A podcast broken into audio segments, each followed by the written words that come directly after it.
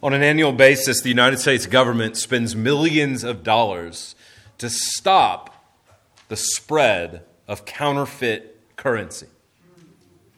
An entire division of the Secret Service is devoted to inspecting counterfeit currency and stopping its reproduction. Unknowingly, many of us perhaps have possessed one of these counterfeit bills. Just recently, I was at the store shopping and checking out when I saw a man next to me very irate and frustrated because they did one of those uh, tests on his $20 bill, and lo and behold, it was not real, and, and he didn't know. Unknowingly, he had one of these counterfeit $20 bills that he had picked up along the way. He didn't, he didn't know it, he didn't intentionally seek to use this counterfeit bill, and of course, uh, there is uh, retroactive things that he could have done. But perhaps you have been one that's been a victim of, of counterfeit currency. It's something that often is unknowing and goes without detection. We pass them off and we don't even recognize. They look so real. They look so genuine. They look so authentic. Of course, the government over recent years has changed the face of our currency in order to make them more difficult to reproduce, more difficult for thieves to be able to capitalize on, on unknowing citizens like ourselves. And Jesus himself also dealt with counterfeits regularly in his ministry. Not counterfeit currency, but counterfeit disciples.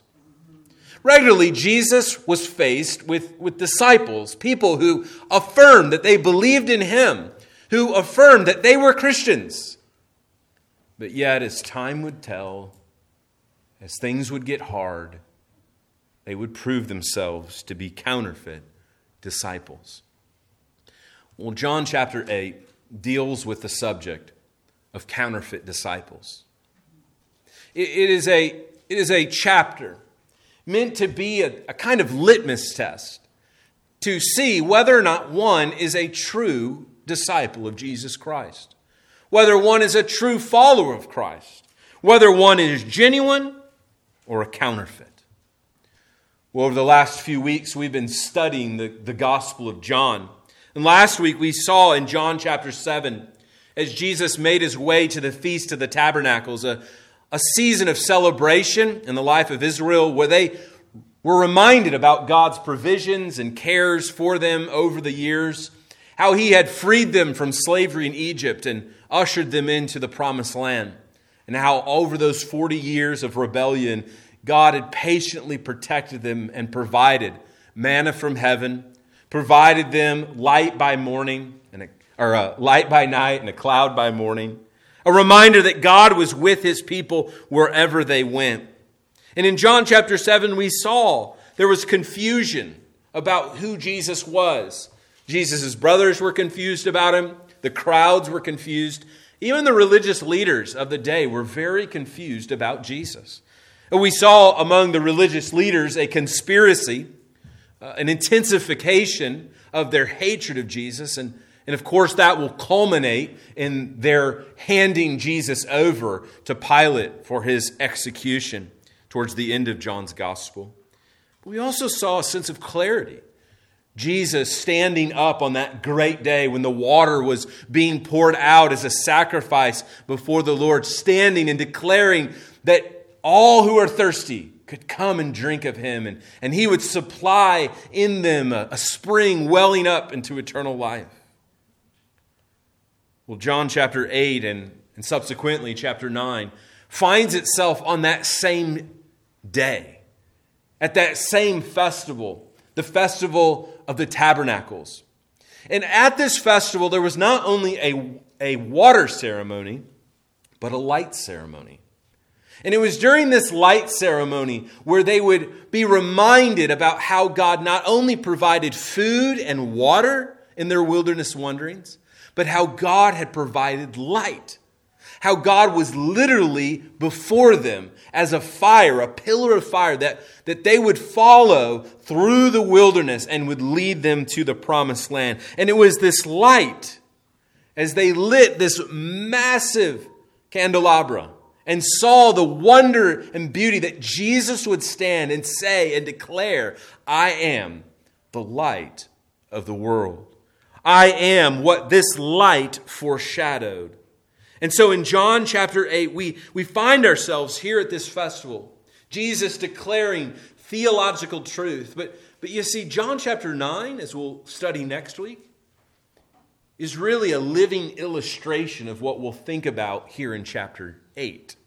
See, in John chapter 9, there was a man born blind, he'd never seen. And Jesus, as he passed out at the end of chapter 8, he passed by this man as he's leaving the temple and, and he gives him sight as an illustration of the spiritual leaders who remain blinded in their sin, but how he would provide sight to all those who would believe in him. Well, before we go to John chapter 8, I want to make a, a couple comments, and I don't want to spend a lot of time here. Um, nor do I want to discourage any saints. We can, we can talk more about this uh, outside of this particular context. But, but if you have your Bibles open this morning, you will notice a, a number of things very peculiar about your Bible this morning. And that is that John chapter 7, verse 53, through John chapter 8, verse 11, has brackets around it. Now, if you're reading a King James Bible this morning, well, you don't have those brackets, but you should.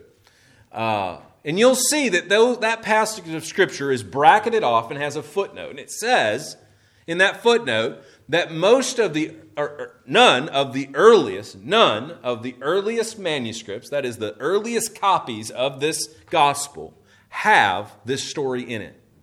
In fact, and this isn't in the footnote, but in fact, no preacher or commentator commented on this passage until a thousand years after this book was written.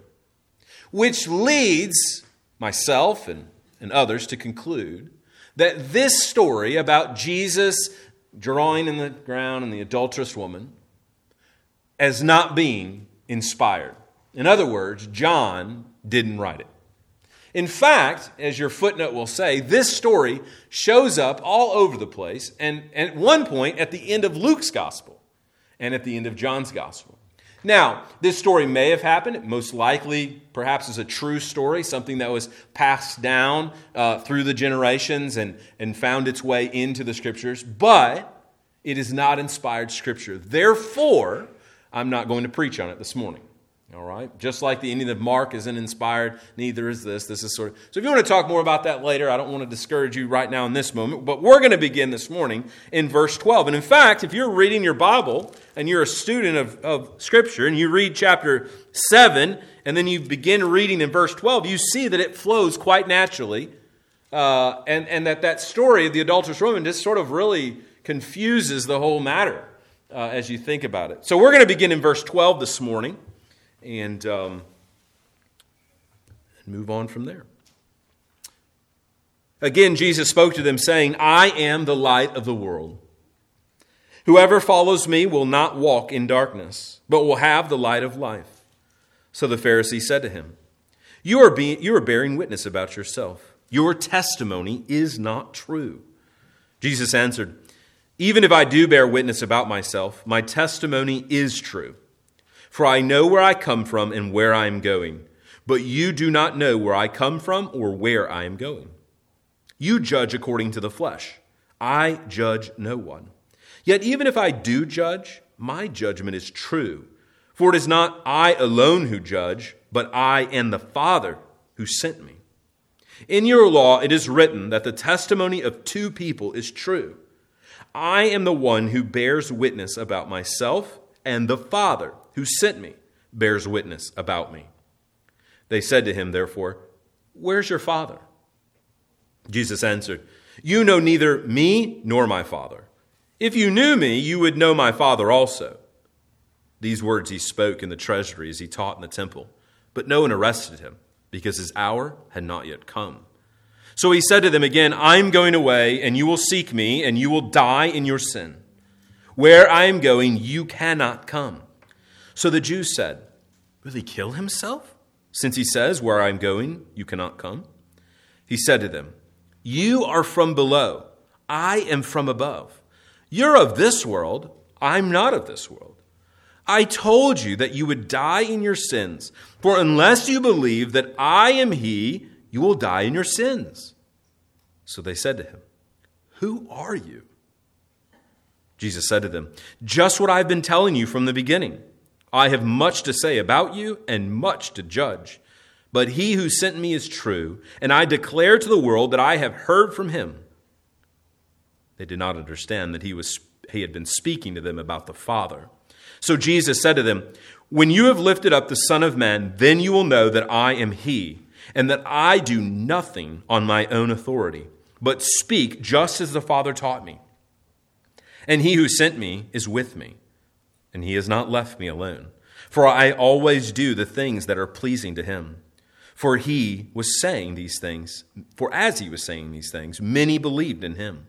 So Jesus said to the Jews who had believed in Him, if you abide in my word, you are truly my disciples, and you will know the truth, and the truth will set you free. They answered him, We are offspring of Abraham, and have never been enslaved to anyone. How is it that you say you will become free? Jesus answered them, Truly, truly, I say to you, everyone who practices sin is a slave to sin. The slave does not remain in the house forever, the son remains forever. So if the son sets you free, you will be free indeed. I know that you are offspring of Abraham, yet you seek to kill me, because my word finds no place in you. I speak of what I have seen with my father, and you do what you have heard from your father. Well, friends, as we think about this passage, and of course we'll continue through the end of the chapter um, this morning, the main question this chapter asks is do you have genuine faith in Jesus? We saw there at the, in the middle of this chapter, right there at the end of the reading, that some believed in him. But as we've already learned in John's gospel, that Jesus knew all men. He knew the heart of man. And he knew that those who had a firm belief in him were not true disciples. And what Jesus is seeking to do in this passage is unfold these counterfeit disciples, both in the Jews and their misconceptions and misunderstandings about Jesus and their own self righteousness, but also the confusion centered around, um, centered around these false disciples. And so the point that we want us to sort of drive home this morning is this genuine saving faith is characterized by a persevering faith that accepts Jesus as the divine Messiah, who abides in his word and acknowledges the need for a Savior.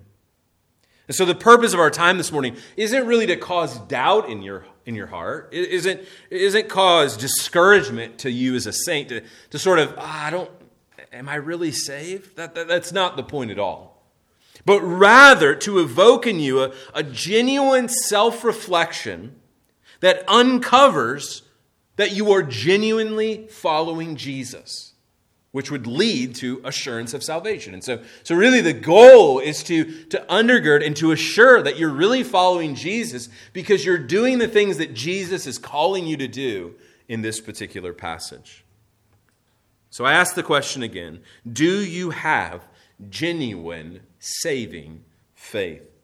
And really, the, the, the, main idea that I'm taking away from this is what Jesus says there in verse 31 If you abide in my word, you are truly, genuinely my disciples. And so this morning, we see three attributes of genuine saving faith. First, those who have genuine saving faith accept Jesus as the divine Messiah as the divine Messiah. That he's not merely a man, but that he is fully man and fully God. And we see that revealed throughout this chapter in the statements that Jesus makes about himself and his Father. Secondly, in this passage, we see that genuine saving faith, those who have it, abide in Jesus' word.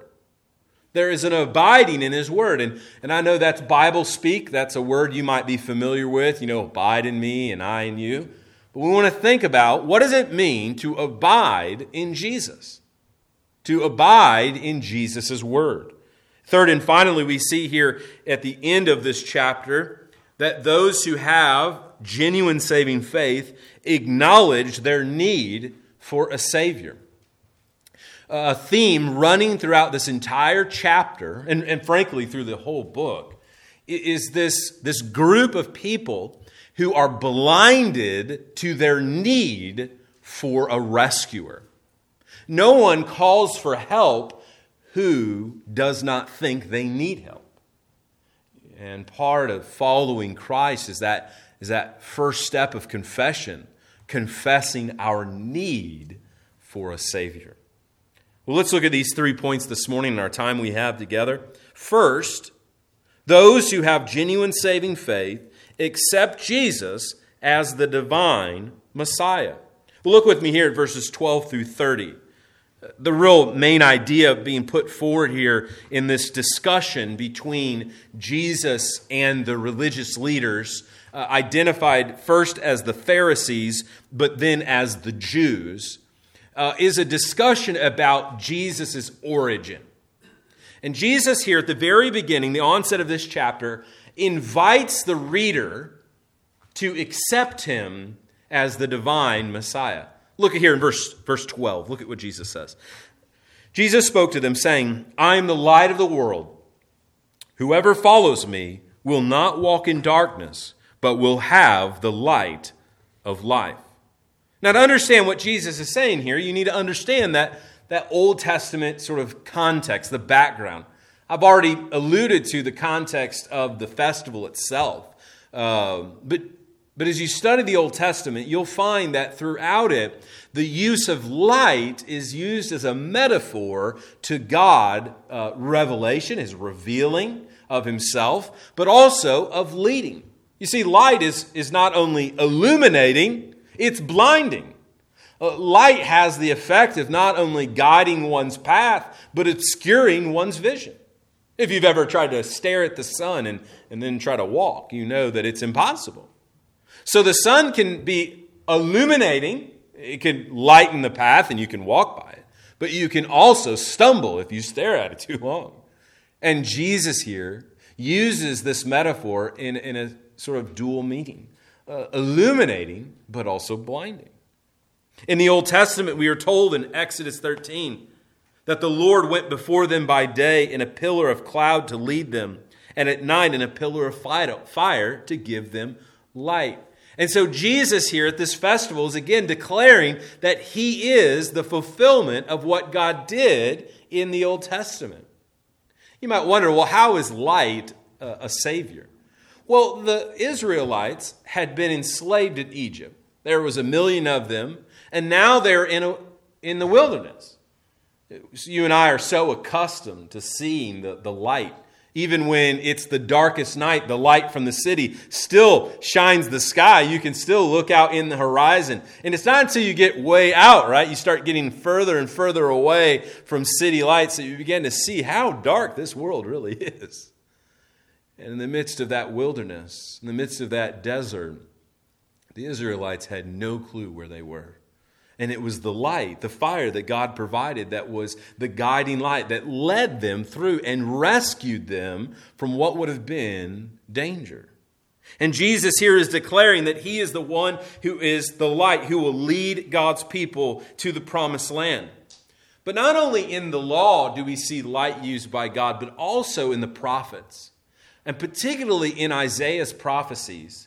Uh, thinking when Isaiah was, was prophesying about uh, the, this new era of God's redemptive plan, when the Messiah would come, when the anointed one would come. One example Isaiah 42. The Lord reveals to Isaiah, I am the Lord. I have called you in righteousness. I will take you by the hand and keep you. Doesn't that sound a lot like what he did in the wilderness? I will give you as a covenant for my people a light for the nations to open the eyes that are blind, and to bring out of the prisoners from the dungeon, from the prisons, those who sit in darkness. Jesus here is declaring that he is the fulfillment of what Isaiah foreshadowed, that a new era of God's redemptive plan has been ushered in through the coming of his Son.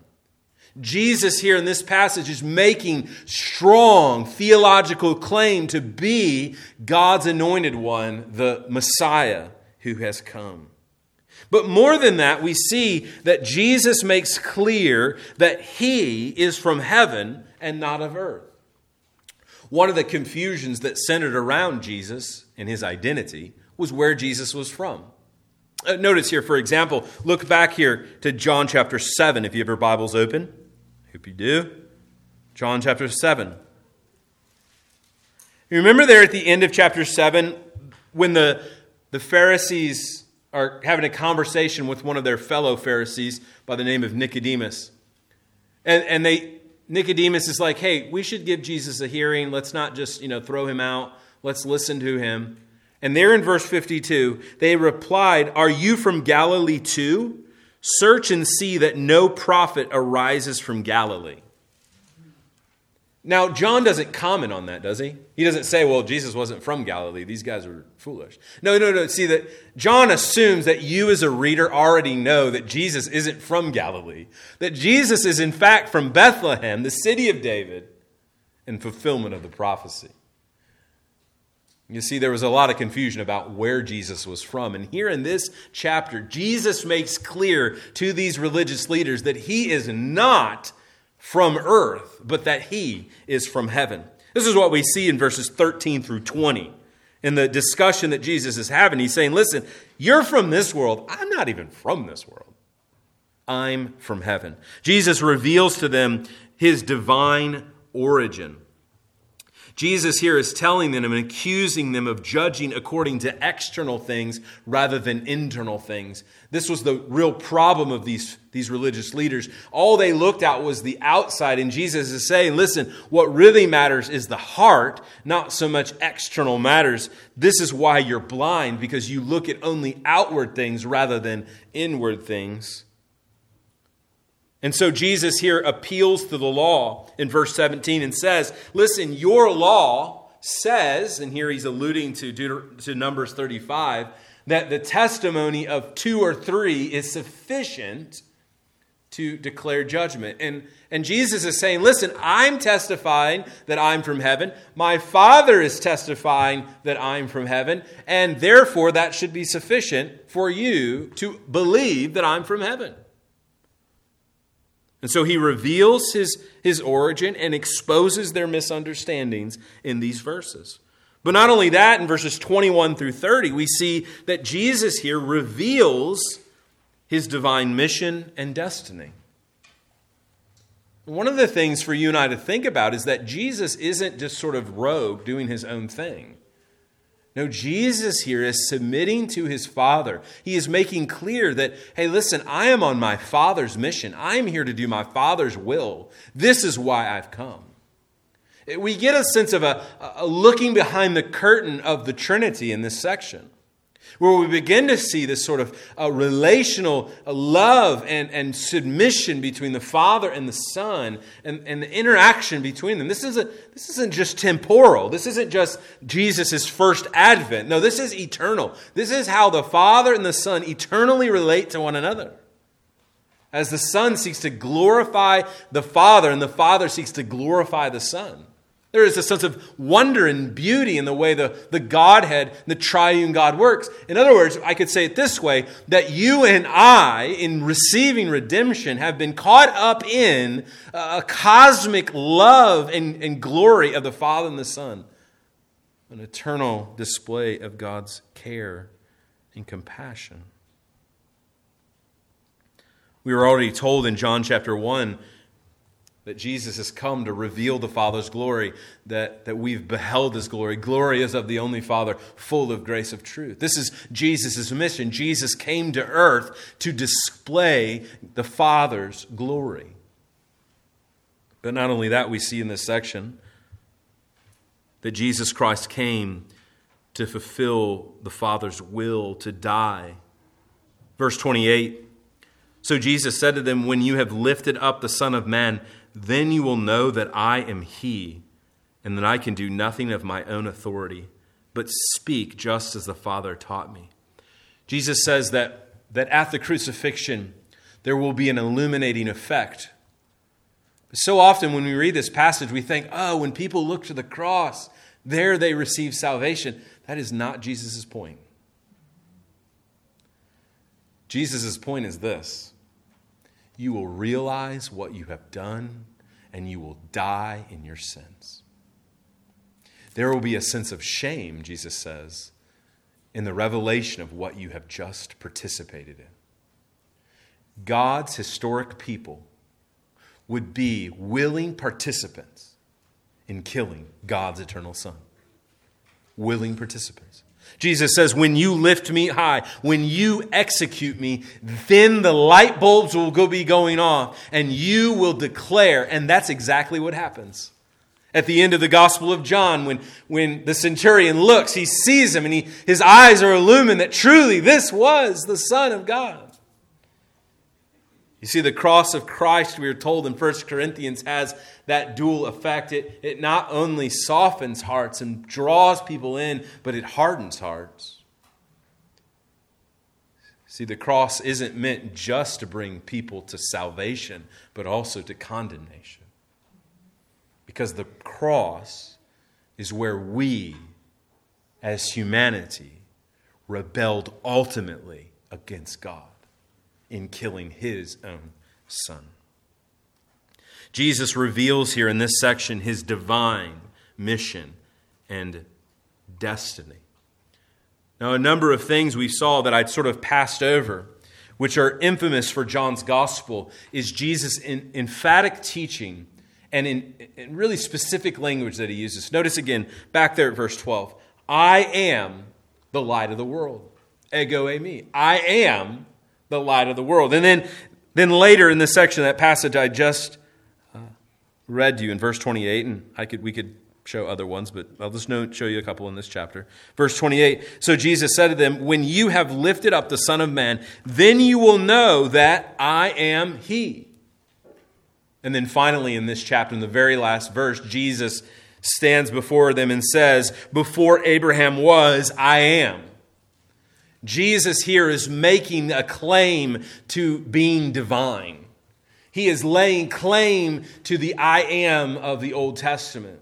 In Exodus chapter 3, verse 14, when Moses asked, Hey, God, what's your name? When I go back to the people, who should I tell them sent me? God reveals his covenant name I am who I am, Yahweh. And Jesus here in John chapter 8, more so than in any other chapter in all of John's gospel, repeatedly uses that language I am Yahweh. I am. And if you want to doubt that, you want to say that's not what he's claiming. Well, the Jews of that day understood very clearly what Jesus was claiming because at the end of John chapter 8, they pick up stones to throw at him as a condemnation statement that he was committing blasphemy. Jesus is claiming to be the great I am. Jesus is claiming to be the divine Messiah. Not merely the Messiah, but, but the divine Messiah, that he was fully God and fully man. friends, we have to accept Jesus as the divine Messiah if we are to, to believe in him. To believe in him means that you accept him as all he has revealed himself to be. This is why we must know who are we believing in. It's one thing to say you believe in Jesus, but, but friend, what does that mean? Who is this Jesus you believe in? Are you like the religious leaders, sort of trying to fashion and make a Jesus that fits into your conceptual understanding of, of the kind of Savior you need? Friend, if you would just read John's Gospel, I guarantee if you would just read it at face value, you would be confronted with a Jesus who is very foreign to an American Jesus. A Jesus that is not at the will of man. A Jesus who isn't so concerned about you having a better life now. A Jesus who isn't so concerned about having making sure your bank accounts are full and that your that your health checkup at the doctor is always clean. You will find a Jesus who says some of the most radical and uncomfortable things that you wouldn't take to a party, I guarantee you. No, you find confronted a Jesus who is here to do his Father's will and to bring his Father glory. Well, the second aspect we see, the second attribute we see in this passage uh, of genuine faith is there in verses 31 through 47. Look with me there. We see that genuine disciples are those who not only accept Jesus, but abide in Jesus, and particularly in his word. Genuine disciples, we are told, are those who are set free from sin by the truth of the gospel. And this is the key idea the truth. The truth about Jesus and the truth about ourselves. You see, if you don't rightly understand yourself and you don't rightly understand Jesus, then there is no genuine faith. Notice what Jesus says to, to these disciples. So Jesus said to the Jews who had believed in him, If you abide in my word, you are truly my disciples. And you will know that the truth, and the truth will set you free. You see, the truth is central to understanding uh, of genuine saving faith. The truth. What, what is Jesus in reference to? Well, he's referring to the truth of the gospel, the, the truth that he's been revealing. If, if you affirm the truth rather than a lie, you see, these, disciples, these, these false disciples, these, these counterfeits, these Jews were believing a lie about who Jesus was and what Jesus came to do. And Jesus is making emphatically clear that you have to believe in me as your rescuer, a rescuer that you don't maybe like. You see, Jesus didn't come to do what they wanted. They wanted a king who would get rid of Rome who would get Roman occupation out of town. They wanted a king who would usher in the glory days of Israel, reunify Israel, re bring her all back together, and she would be the powerhouse that she was always meant to be. And Jesus is like, No, I came to die on a bloody cross and to be born again and to usher in a new heaven and new earth. Forget this stinking land. We're bringing in a new earth and a new heaven. And the Jews wanted nothing to do with it. Jesus came to bring the truth of the gospel. And the truth that he is making here, and the claim that he is making, is that those who truly believe the gospel are set free from sin. Notice the delusion of these, of these, these counterfeit disciples in verse 33. We are the offspring of Abraham and have never, have never been enslaved to anyone. How is it that you say that we will become free? Now, any, you know, novice student of the Bible, the Jewish people, know that the Jews have really been slaves of multiple people. First, the Egyptians, and then after the Egyptians, the Babylonians and the Assyrians, and, and now the Romans. In actuality, the, the Jews haven't been freed all that too long. One could really, frankly, argue that they've been enslaved in themselves from the beginning because of their sin. And Jesus here is making clear where there is tremendous confusion that Jesus has come to set them free finally. What do they need to be set free from? Well, they needed to be set free from themselves. Now, if you remember back in chapter 6, the feeding of the 5,000, you remember the main argument that Jesus was making there is that he is greater than Moses? See, Moses was that pinnacle leader that everybody everybody wanted a president like Moses. I don't know, maybe like you, maybe like, man, if we could just have a president like I don't know, Ronald Reagan.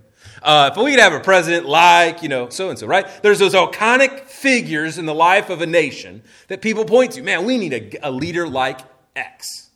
Well, for the nation of Israel, it was Moses. What would solve all of our problems if we could have a leader again like Moses? And Jesus says, I'm here. I'm the leader. I'm the one who fulfills that prophecy that Moses made. Well, Jesus not only transcends Moses, but here in this chapter, what Jesus is, is emphatically arguing is that he is greater than Abraham. Now that Jesus has sort of squashed the idea about Moses, Jesus here is coming after their father Abraham. You see, where their assurance rested was in their identity with Abraham. It was their ethnic identity. They thought that because they were descendants of Abraham, they were safe. That they were off limits to God's judgment and God's wrath. They thought they were good with God because they were children of Abraham. And Jesus is making clear that the true children of, Abraham and the true children of Israel are those who believe in him as the divine Messiah. Genuine disciples, he says, are those who are set free from sin by the truth of the gospel. This is the point that Jesus is making, and that if you are truly free, you are free forever. This is why Jesus is again appealing to uh, and seeking to undermine their false assert, their false assurance. Look there again at verse 38. So if the Son sets you free, you are free indeed. Verse 37 I know that you are offspring of Abraham, yet you seek to kill me by my word, because my word find no, finds no place in you. I speak of what I have seen from my Father, and you do what you have heard from your Father. Jesus will go on to, to argue that, his father, that their father is, is really Satan. The point that Jesus is, is in making, and the claim that he is making here, is that those that are true disciples are those who abide in his word. That is, listen to his word and submit to it. For freedom, Christ has set you free. Stand firm, therefore, Paul says, and do not submit again to the yoke of slavery. Or 1 John 3 Everyone who makes a practice of sin also practices lawlessness. Sin is lawlessness. Jesus is, is here undermining what so often you and I are tempted with the false sense of assurance that comes from life in this world. My parents are Christians, therefore, I'm a Christian. I go to church, therefore, I'm a Christian. I'm a member of a church, therefore, I'm a Christian. I pray, therefore, I'm a Christian. I X, therefore, I am a Christian. You see, there's so many things that you and I appeal to that are, that are foreign to and apart from the gospel of Jesus Christ. And Jesus here is making clear that only the truth of the gospel sets you free, not any ethnic or socio or communal relationship. He makes clear in verses 39 through 41 that genuine disciples believe and obey his word. They answered him, Abraham is our father. Again, they're, they're appealing to their, their ethnic identity. Jesus said to them, If you were Abraham's children, you would be doing the works that Abraham did. But now you seek to kill me, a man who has told you the truth that I heard from God. This is not what Abraham did. You are doing the works your father did.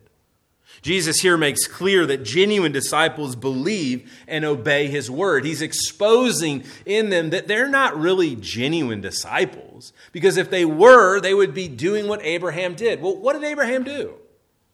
Well, we learned in Genesis that Abraham was a man of faith. He wasn't a perfect man, he, he, he had places where he often failed and fell short but he was a man of faith. We, we are told that his actions, his, his faith, were accredited to him as righteousness. He was a man who believed the promises of God, a man who trusted and obeyed God's word. He was a man who obeyed even to the point of sacrificing his son, willing to sacrifice Isaac. This was what the Jews should have been doing, but instead they're following their own words and their own laws. Genuine disciples, Jesus said, are those who believe and obey. As John would write later in 1 John chapter 3, whoever keeps his commandments abides in God and God in him. And by this we know that he abides in us, by the Spirit whom he has given us. You see, obedience is one of the, the measures of true, true discipleship. Obeying the words of Jesus. Friends, this morning, one of the questions you want to ask yourself is, is Am I obeying all of Jesus' words? Or just the ones I like. You see, genuine saving faith is a result of those who believe all of Jesus' words and do the will of the Father. Thirdly, we see in this section that genuine disciples love Jesus and his word. One aspect that distinguishes false, counterfeit disciples from true disciples is love. Notice what Jesus writes or says here in verse 41, that second half. They respond by giving an insult, they insult him.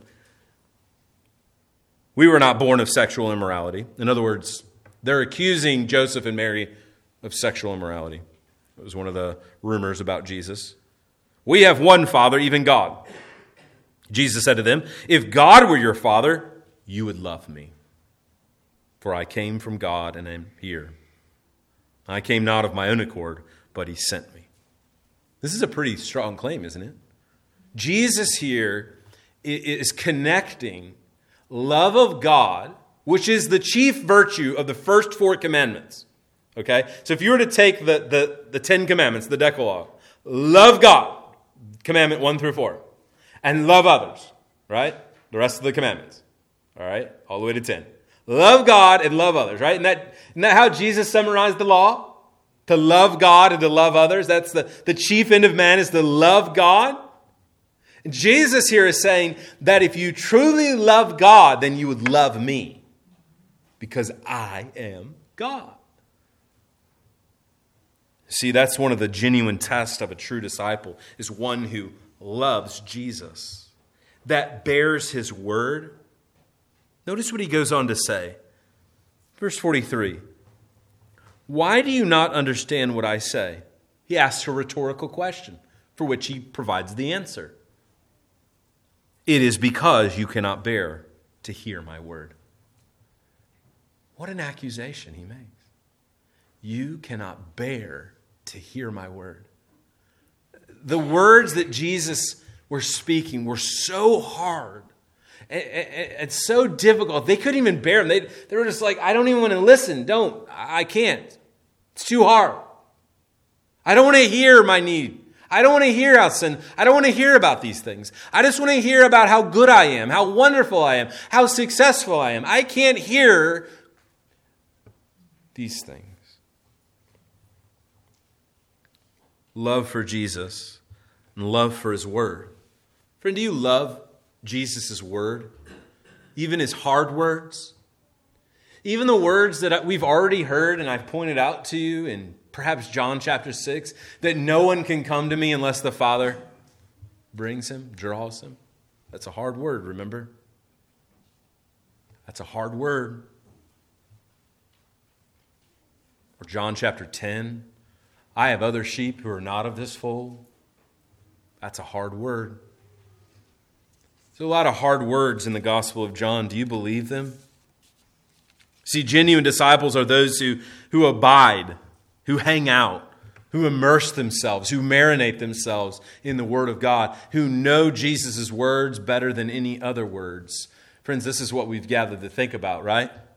What we have open before us isn't man's words, but Jesus' words what we've came to sing is G, we want to abide in his word but we don't want to just give lip service to jesus' word just a, just a mere mental assent but we want to abide in it we want to obey it we want to, we want to search and see how can we follow christ more faithfully this week than we did last week. Well third and finally we see in this section in this chapter that those who have genuine saving faith are those who acknowledge their need for a savior Friend, this morning, if you want to know whether or not you are genuine and saved, it, it comes to this acknowledgement of your need. Not, not your neighbor's need, not your kid's need, not your parents' needs, not my need, but your need for a rescuer. Do you believe that you need to be rescued? This is the point that Jesus is going to drive home here at the end of this chapter, beginning in verse 48. The Jews answered him, Are we right in saying that you're a Samaritan and have a demon? See, in this chapter, they're just throwing insults again and again that sexually immoral. They think that he's crazy. We, you don't have a father. We don't know where your father is. You're illegitimate. Now, now the, the insults get a little bit more. Now he's a Samaritan and he has a demon. Now, some historical context is helpful here. See, there was a Samaritan who believed himself to be a son of God whom all the people thought was demon possessed. And so they're saying, Oh, are you acting like that, dude? Is that what you think you are? You're that Samaritan guy who thought that he was God, uh, but we just proved he was just demon possessed.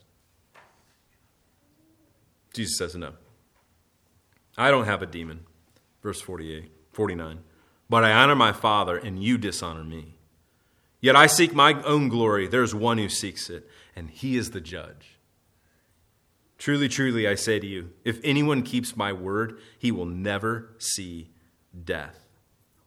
The Jews said to him, Now we know that you have a demon. Abraham died, as did the prophets, yet you say, If anyone keeps my word, he will never taste death. Are you greater than our father Abraham, who died, and the prophets died? Who do you make yourself out to be?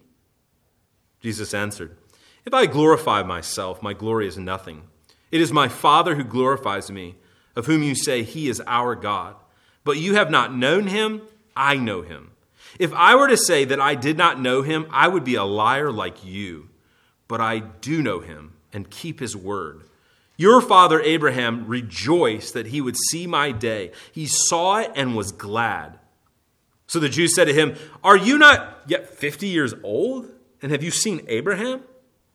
Jesus said to him, Truly, truly, I say to you, before Abraham was, I am.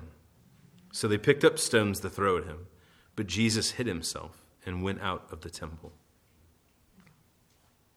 You see, fundamentally, these Jews were left in judgment. This is what Jesus appeals to. He says, You really have really two options. You either acknowledge your need for me to save you, and I will come in and save you, or you reject me, and there is a judge waiting for you. This is what he says, isn't it? Verse 50 Yet I do not seek my own glory, there is one who seeks it, and he is the judge. In other words, if you do not accept me, my Father will judge you for rejecting me. Jesus here is pressing home this need for a rescue, for a need to be saved, a need to, to be saved from one's sin. We see in this particular passage here uh, what we saw and heard in Romans chapter 6 and in chapter 10. In Romans 10, for out of the heart one believes and is justified, and with the mouth one confesses and is saved. You see, a part of confession is confessing not only our sin, but our need for Christ to rescue us. This is what the Jews were unable to see their need for Jesus. For them, Abraham was sufficient. For them, just having been a part of the Abrahamic family, they thought that was sufficient. But what they missed was the very thing that Abraham possessed, which was faith in the promises of God. The promise that God would rescue them and save them. Friend, this morning, the question you want to ask is, is Do I need to be rescued? Is my sin great enough that, that I need to be rescued? The very fact that Jesus has come is sufficient evidence of your need to be rescued, that there is no other rescuer coming or rescue plan. There's, there's no plan B. If you were to read back through this chapter, you will see Jesus emphatically saying, If you don't believe in me, what will happen? You'll die in your sins. You're not going to turn up into heaven and God's going to be like, Well, okay, I'll give you a second chance. Try it again. No, no, no. You will die in your sins, in the state that you find yourself. It is only by turning to Christ today that you will be freed from your sin. You see, genuine saving faith acknowledges Jesus as the rescuer. It says that Jesus is the only way. Friends, in a, in a pluralistic society that sees multiple ways to the divine, that is a hard saying to look at someone and say, unless you believe and live and follow Jesus, you will die in your sins. In our culture, that you are going to get smacked upside your head. That is unacceptable in an age that, that believes in many ways to Jesus, or many ways to God, or many ways to the divine. No, the exclusive claim that Jesus makes is that He is the way, the truth, and the life, and that all that come to Him will have eternal life. Jesus makes clear who He is, doesn't He, at the end of this chapter? The Jews ask Him emphatically and clearly, Who do you make yourself out to be? Jesus said, All right, gloves are off. I'll tell you who I am. I am. The Jews are not confused about what Jesus is saying, though you may be, or maybe I am. No, they understood very clearly that Jesus is claiming himself to be the great I am of the Old Testament, the Lord God Almighty. He says, I am who I am. I am the pre existent one. I existed before Abraham. I am the eternal Son of God, and I have come to rescue you. I am who I am. Friend, do you need a Savior this morning? Or are you like these Jews who saw no need to be rescued? The great I am has come. The one whom we've sung about, the one whom we've heard, has come to rescue us from our sin and to usher us into a new kingdom. As Paul tells us in Colossians chapter 1, that, that he has delivered us from the domain of darkness and transferred us into the kingdom of his beloved Son. That's what Jesus came to do. Friend, genuine saving faith is characterized by a persevering faith, a, a faith that endures to the end and abides in the Word of God and acknowledges the need for a rescue. Friend, I hope that you are not doubtful of your own salvation. It's not the hope or point, but rather a cause for us to reflect again, afresh, each week. Am I following Jesus? That's what we're about to do through partaking of the Lord's Supper, a season in which we can reflect. A, a, another month has gone by where I can hold the elements and I can think, Am I following Jesus? How will I resolve to follow Jesus more faithfully this week, and this month, and this year than I did previously? Let's pray. Father, we ask that your word would abide in us as we abide in you. Christ, I pray that we would glorify you in all that we say and do, that we would acknowledge you as our Savior, the one who has come to rescue us. Father, may we glorify you. Holy Spirit, thank you for giving us yet the strength to endure yet another week. We ask this in Christ Jesus' name. Amen.